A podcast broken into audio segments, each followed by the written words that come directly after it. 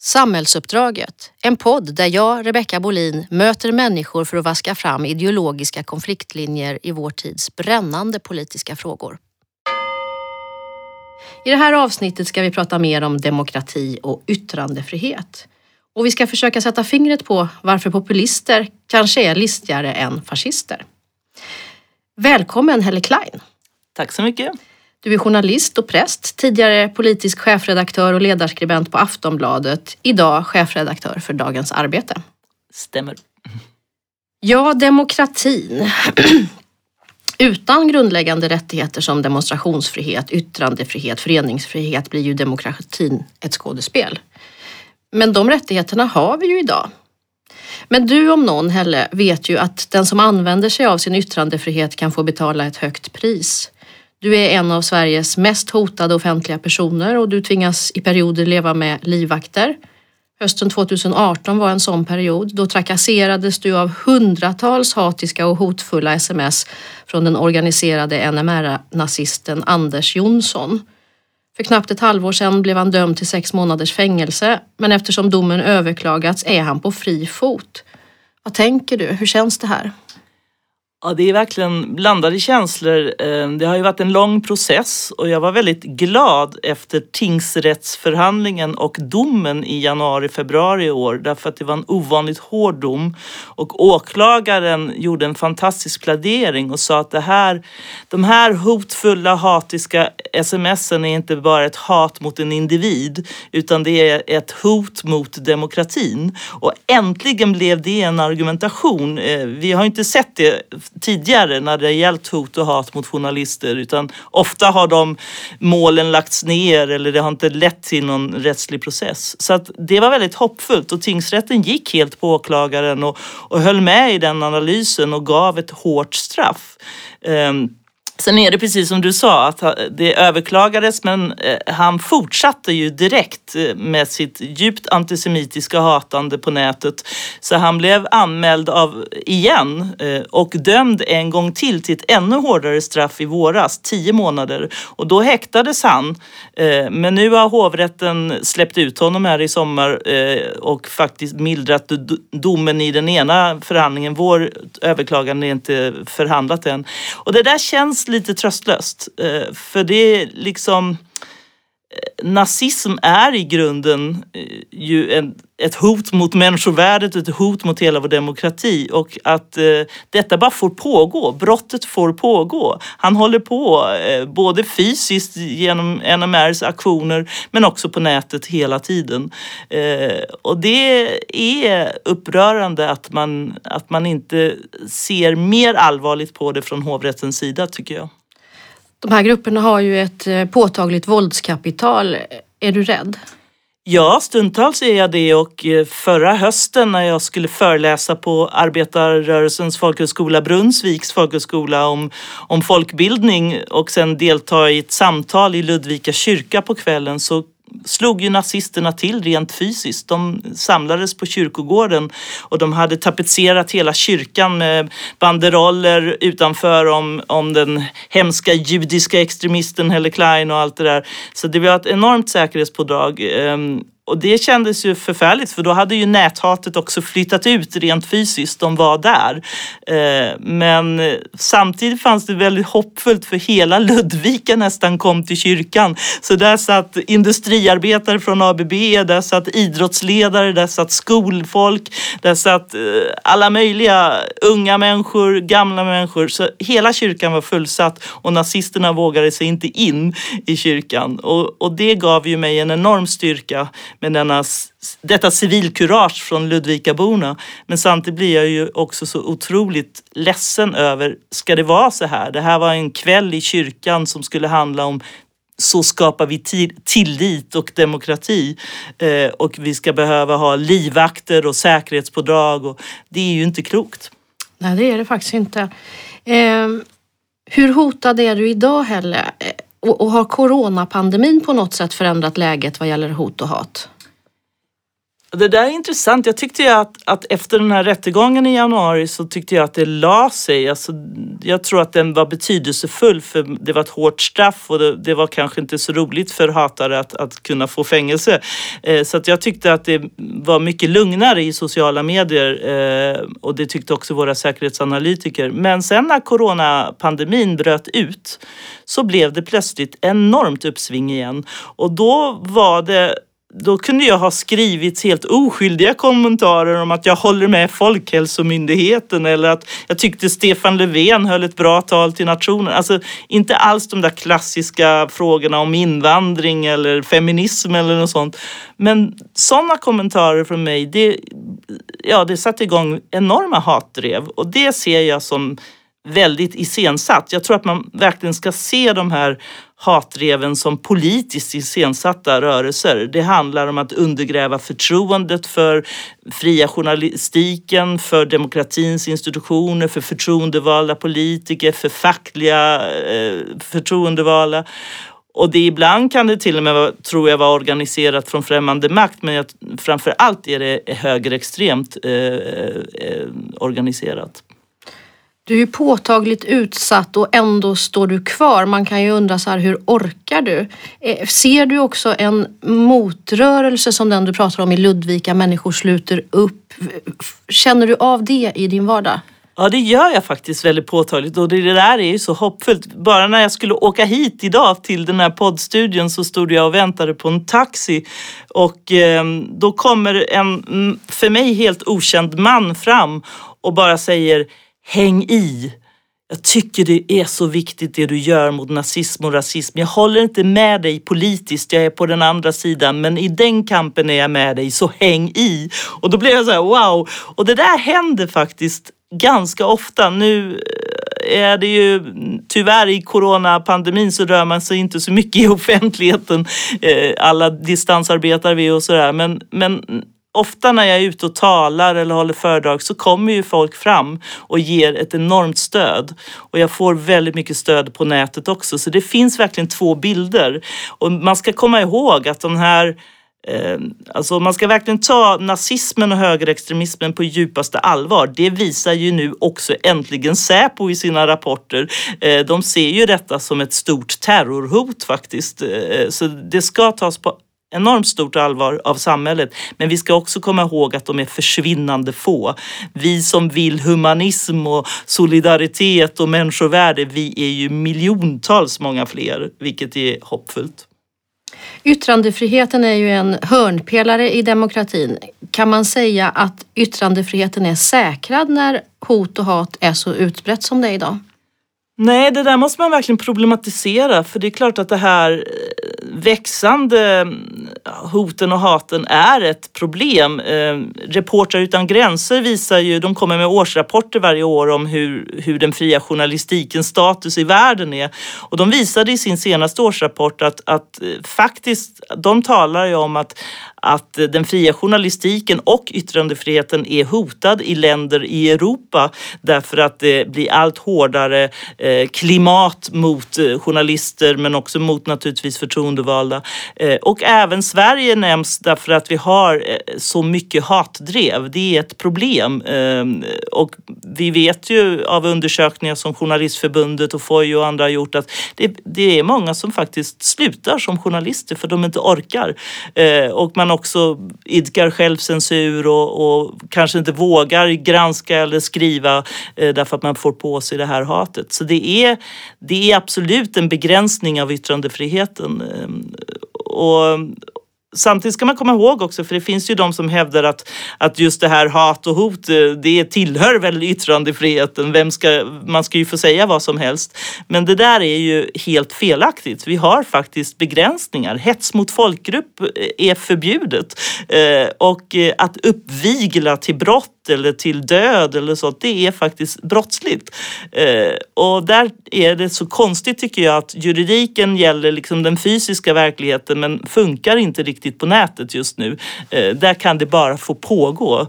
Du ser att saker behöver förändras i juridiken för att komma åt det här? Ja, absolut. Det måste vara annan, det borde vara en hårdare straffskärpningsgrund eh, om man hatar och hotar de som uppbär demokratin, det vill säga den fria journalistiken, den, eh, även eh, politiker, förtroendevalda. Det, det borde föranleda till skärpta straff. Det är bara så man kan få rättsväsendet att reagera också och göra någonting. Många av de som angriper fri och yttrandefrihet och föreningsrätt är populister. Donald Trump har kallat oberoende medier för folkets fiende. Ser du sådana tendenser också i Sverige?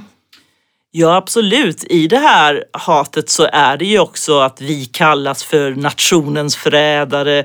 NMR-arna var ju ute och demonstrerade där utanför Bokmässan för några år sedan med plakat och bilder på mig och andra eh, där vi blev liksom, ja, benämnda som förbrytare och förrädare. Så det språkbruket att man är nationens fiende som ju då Eh, liksom höga politiker som Trump men också naturligtvis eh, Viktor Orbán i Ungern och polska regimen, eh, Putin också, Erdogan. De använder sig precis av det språkbruket och det är ju, det är ju att uppvigla till hat och hatet ligger väldigt nära våldet.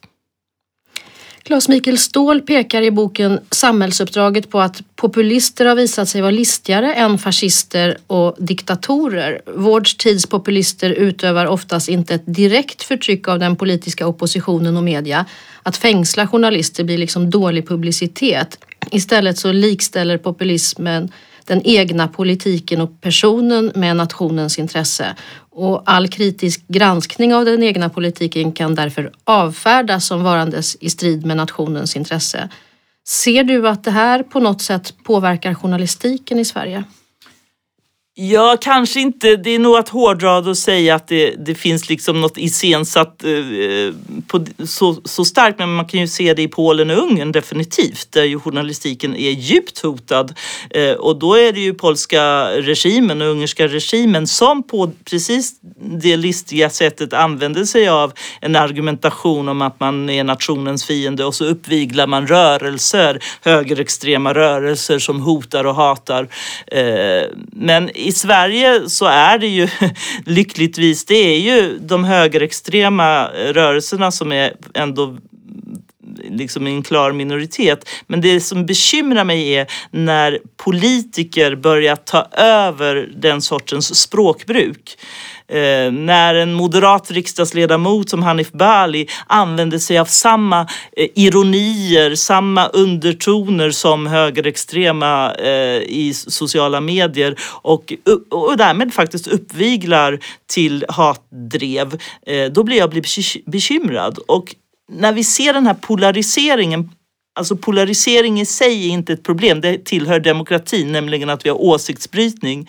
Men det här är ju någonting annat. Det här handlar om avhumanisering, det handlar om ett, eh, att så ett samhällsklimat där man tar heder och ära av varandra. Och det ser jag tyvärr stora tendenser till att man i den politiska debatten mer och mer gör och det tror jag är väldigt farligt för demokratin.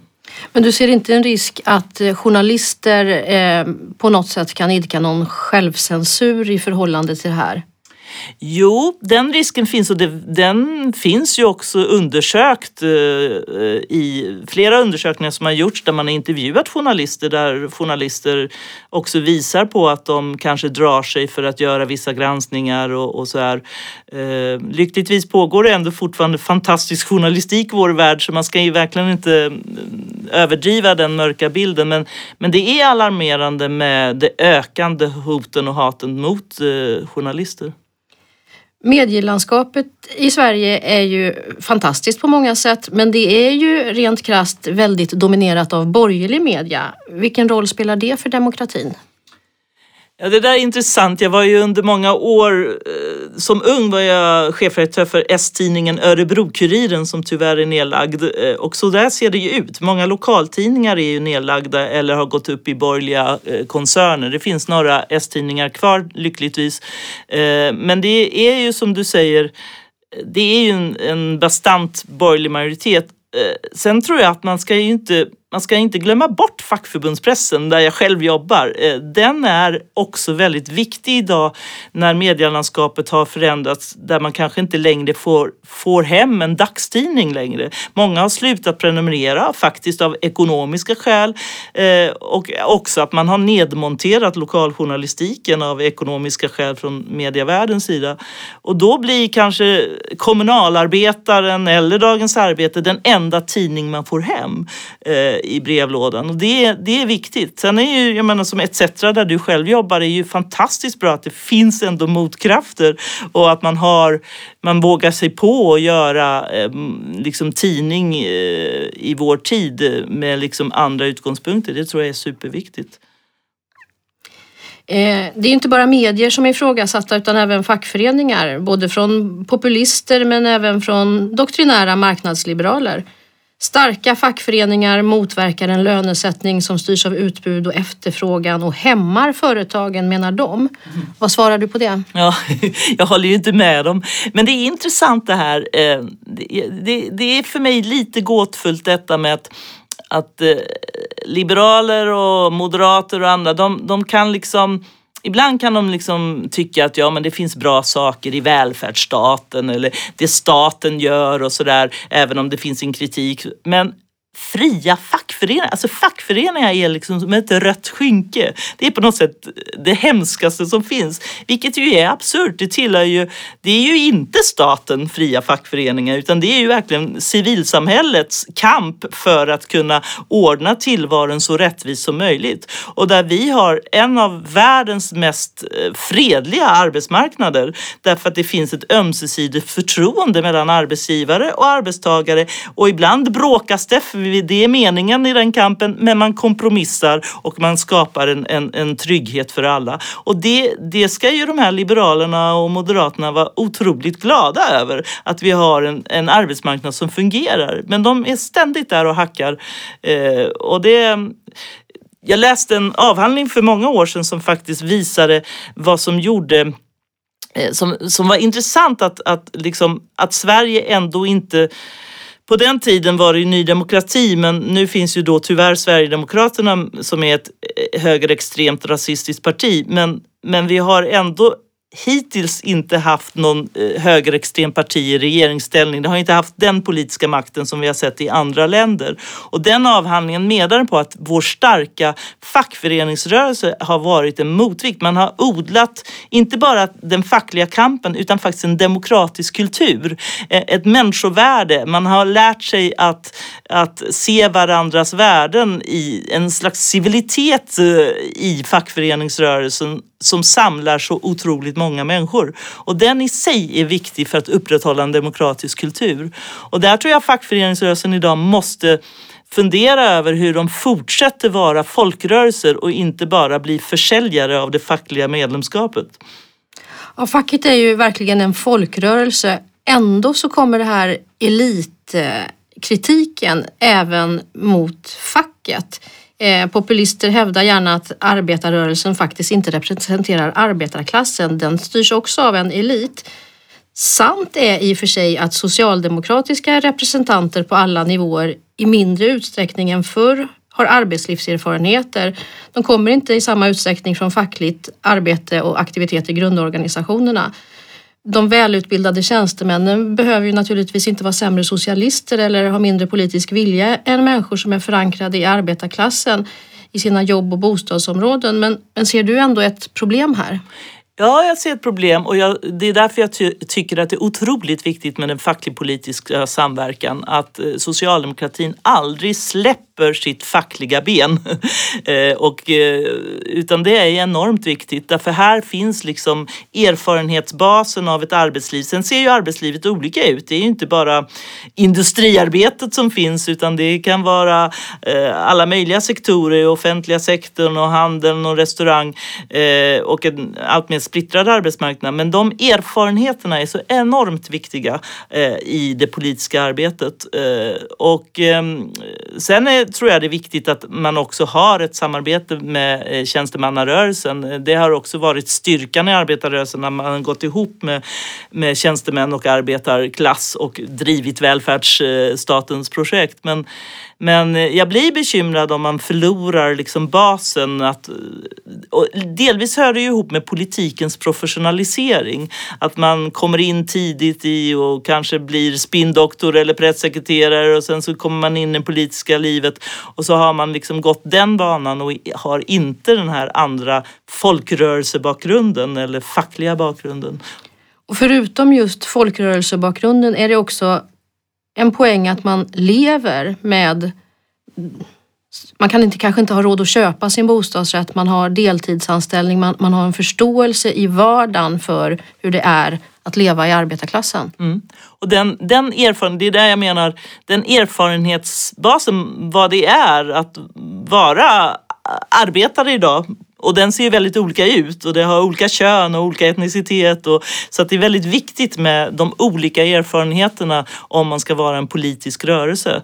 Eh, och, och, därför är politikens förankring i det fackliga, i, eh, i folkrörelselivet enor enormt viktigt. Men eh, så att ja, nej men där håller jag verkligen med och jag, jag, tycker att det är bekymmersamt om det blir mer och mer av en professionalisering. Sen, sen är eh, Sen är det som sagt det, det, är viktigt med andra erfarenheter också. Socialdemokratin, om man tar det partiet, ska ju vara en bred kyrka eh, så att det finns olika delar eh, av samhällserfarenheter där också.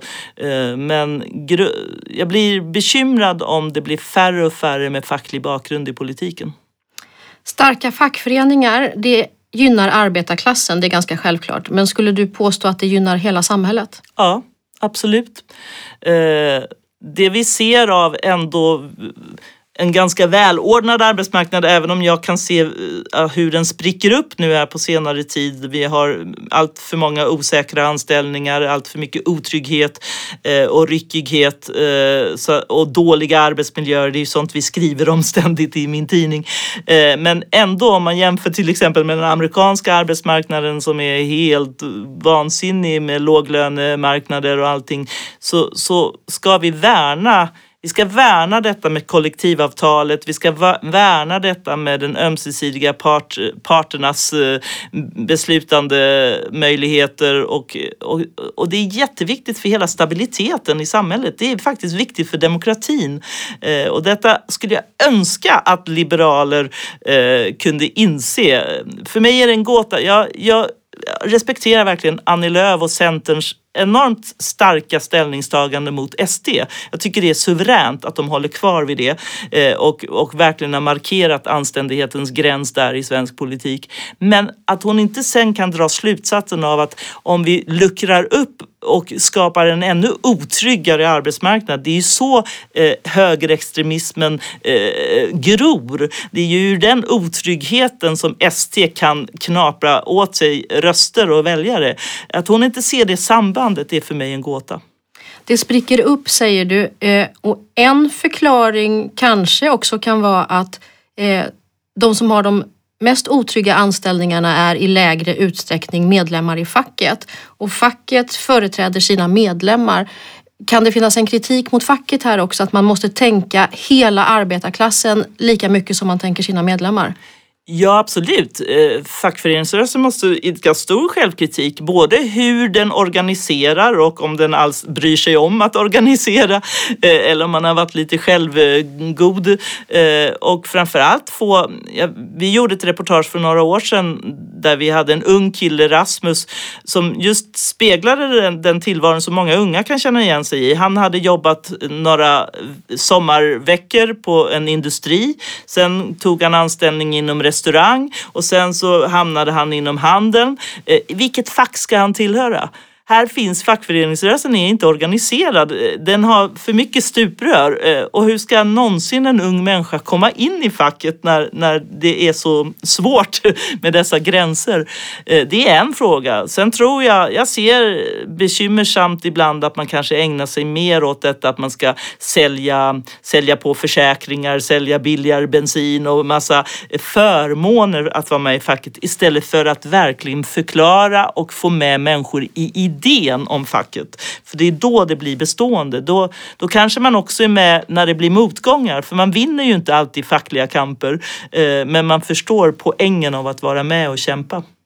Vi låter det bli slutord Helle. Eh, riktar en uppmaning till alla som lyssnar på podden. Ta snacket med dina arbetskamrater. Eh, sprid fackets idé. Tack Helle. Tack. Eh, men jag önskar dig välkommen tillbaks för du kommer tillbaks i nästa avsnitt av podden Samhällsuppdraget och då ska vi prata mer om demokratins utmaningar och möjligheter. Och vi ska också eh, försöka svara på frågan om det är dags att demokratiska socialister utmanar även den ekonomiska makten.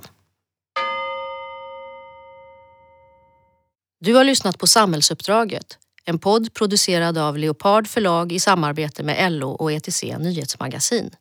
Programledare var jag, Rebecka Bolin, producent Johanna Ekeroth och tekniker Petter Brundell.